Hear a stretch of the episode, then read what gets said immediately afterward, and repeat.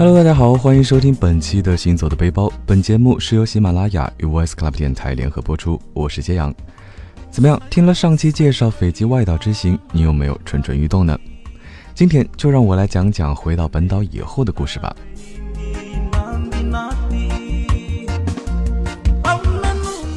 所谓的本岛其实就是南迪市，这艘往返亚萨瓦和南迪的船一天只有一班，座位也非常有限。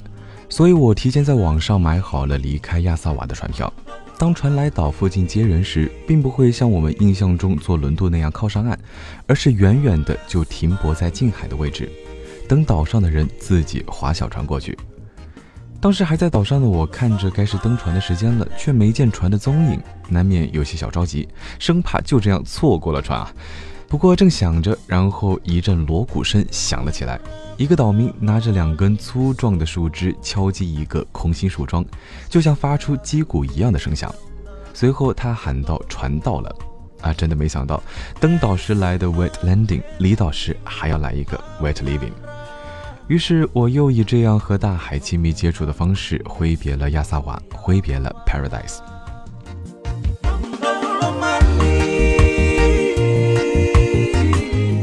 从亚萨瓦回南迪是一段很长的路程。一开始你会被汽船震耳欲聋的发动机声音弄得有些烦躁，但随着太阳渐渐下落，星月缓缓升起，海河傍晚的星空就会取代这种沉闷，点亮你旅途中的新体验。说实话，我是首次在太平洋上看日落，当时海面上一朵云都没有，只有一颗圆盘一样大的太阳半遮半掩地滑下地平线。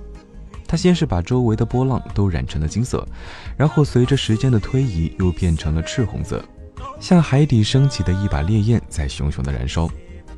太阳还没下完，另一边的新月就已经忍不住要出来唱主角了。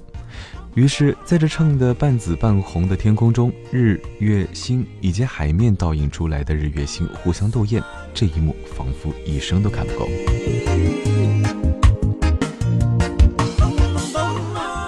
汽船抵达南迪时，月亮已经站到了夜空的主要位置。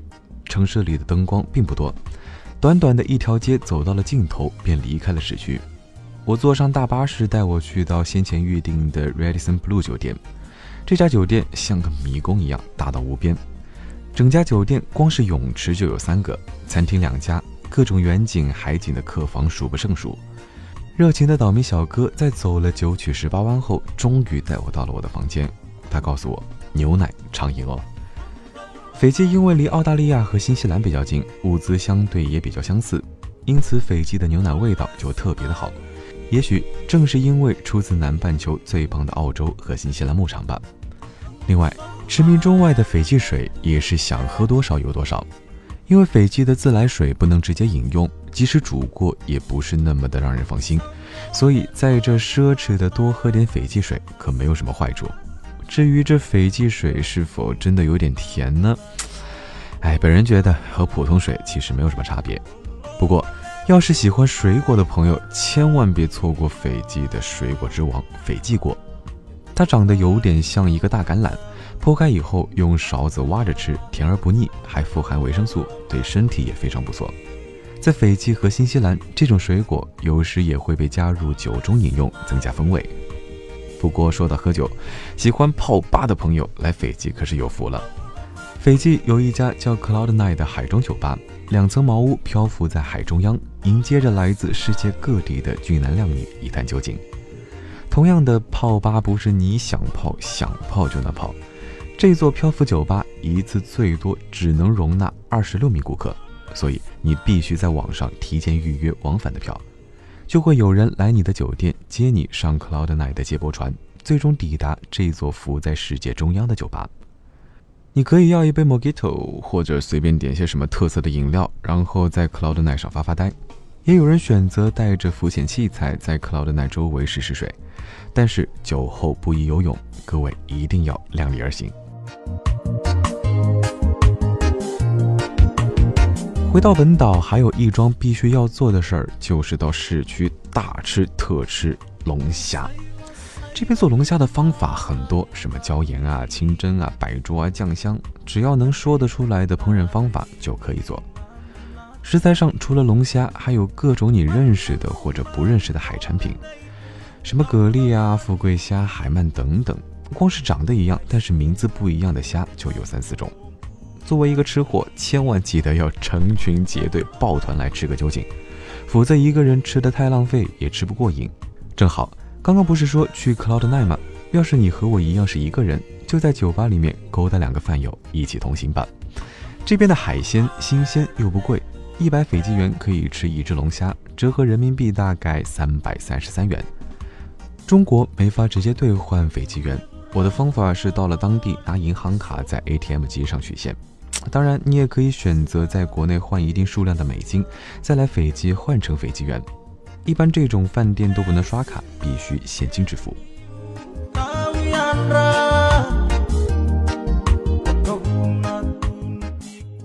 吃过大餐，补充好力气以后，就可以挑战你的极限了。我预定了第二天的跳伞。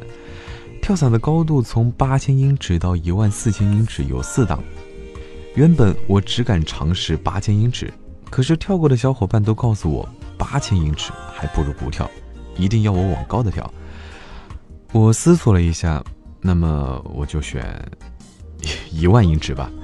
怂归怂，不过当你真的到了那个点，你就会知道是什么感受了。跳伞的高度不一样，价格也就不一样。如果要录影的话，还得另外加钱。说实话，飞机起飞的时候，我真的就已经非常紧张了。不过在这儿，我也非常真诚地告诫各位：早上跳伞，千万千万不要吃早餐。即使没有在跳伞途中呕吐，这种紧张感造就的想呕吐的感觉就已经非常不好受了。哎，该认怂的时候还是要认怂。反正我是让我的教练三次检查我的装备穿戴是否正确。虽然起飞前签了生死状啊，但是我对生死可真的是没有这个准备。不过，真当你跳下去的时候，这些危不危险、会不会呕啊，这些都已经远去了。你听到风灌入你的耳朵，吸走你的烦心事，你俯瞰湛蓝清澈的斐济，把美尽收眼底。那一刻，我仿佛忘记了所有事，只想把眼睛瞪得大一点、大一点，好把整个斐济和整片海都刻进去。当然。还是有一段时间一直闭着眼睛。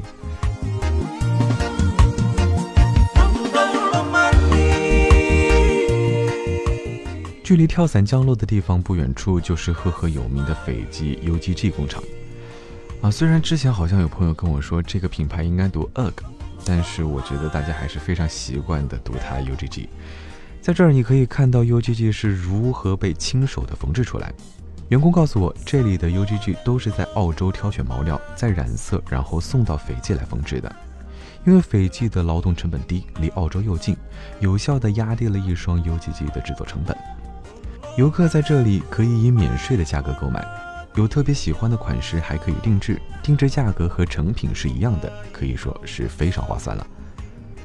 喜欢买免税品的朋友，还可以选择去市区的 Jacks 购物。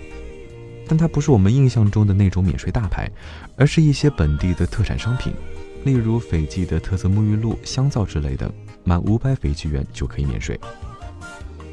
如果你的时间不是太紧，五天的斐济之旅已经可以玩得相当尽兴了。